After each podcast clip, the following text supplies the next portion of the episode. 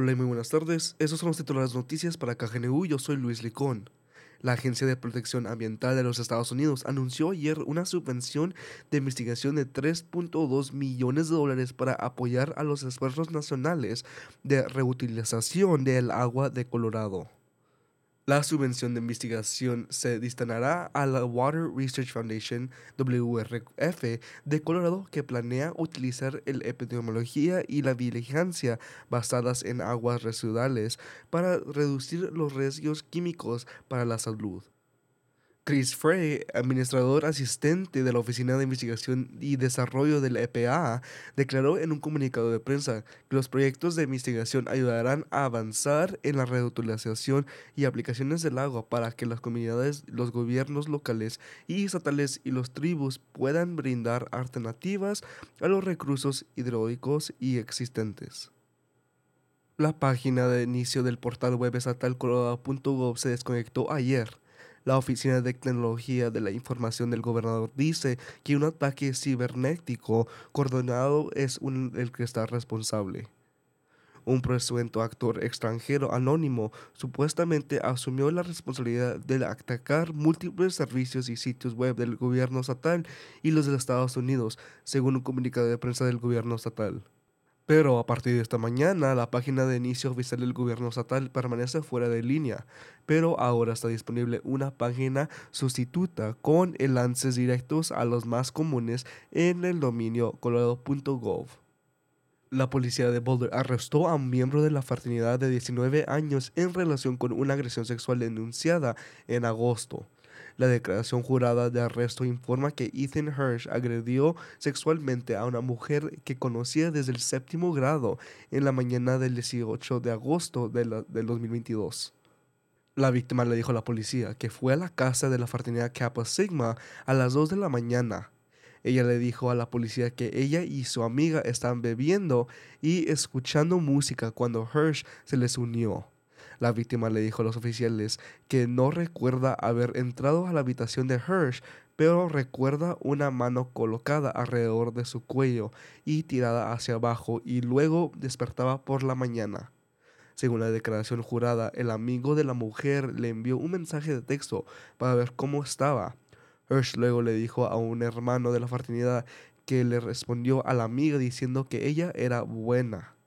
Según el Daily Camera, uno de los hermanos de la fraternidad se acercó a la policía el 28 de agosto y dijo que Hirsch no podía mantener una historia clara y cree que Hirsch estaba manteniendo sobre el incidente.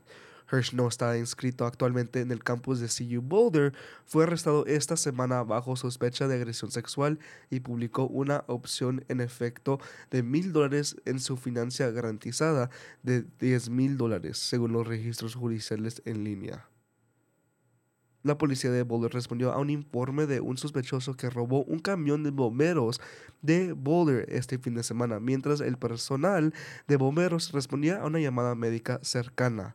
Alrededor de las una de la mañana el domingo, según el Daily Camera, vieron el cañón moviéndose por la calle. Un bombero saltó, tiró el freno de emergencia y luego detuvo a Carol A. Kelfi de 28 años, hasta que luego la policía acusaron al sospechoso de robo de vehículo motorizado agravado de segundo grado y una libertad condicional por delito grave por la violación del robo. Se aprobó la expansión del sitio histórico nacional de la masacre de Sand Creek, Funcionarios federales anunciaron el miércoles que el Departamento de Interior y el Servicio de Parques Nacionales ha decreído casi 3.500 acres de tierra para expandir el sitio histórico nacional de la masacre de Sand Creek. El sitio conmemora la vida de más de 230 Cheyenne y Arapaho asesinados por soldados estadounidenses el 29 de noviembre de 1864. Más de la mitad de los muertos eran mujeres y niños. La masacre de Sand Creek fue un momento decisivo de la campaña respaldada por el gobierno de los Estados Unidos durante décadas para desplazar violentamente los nativos de sus tierras natales en Colorado. El condado de Clear Creek creará un equipo de salud mental luego de un tiroteo policial que mató a un hombre de 22 años en junio. El miércoles la oficina del sheriff de Clear Creek anunció en una conferencia de prensa que se asociará con los comisariados del condado para crear un equipo para ayudar con las llamadas de salud mental.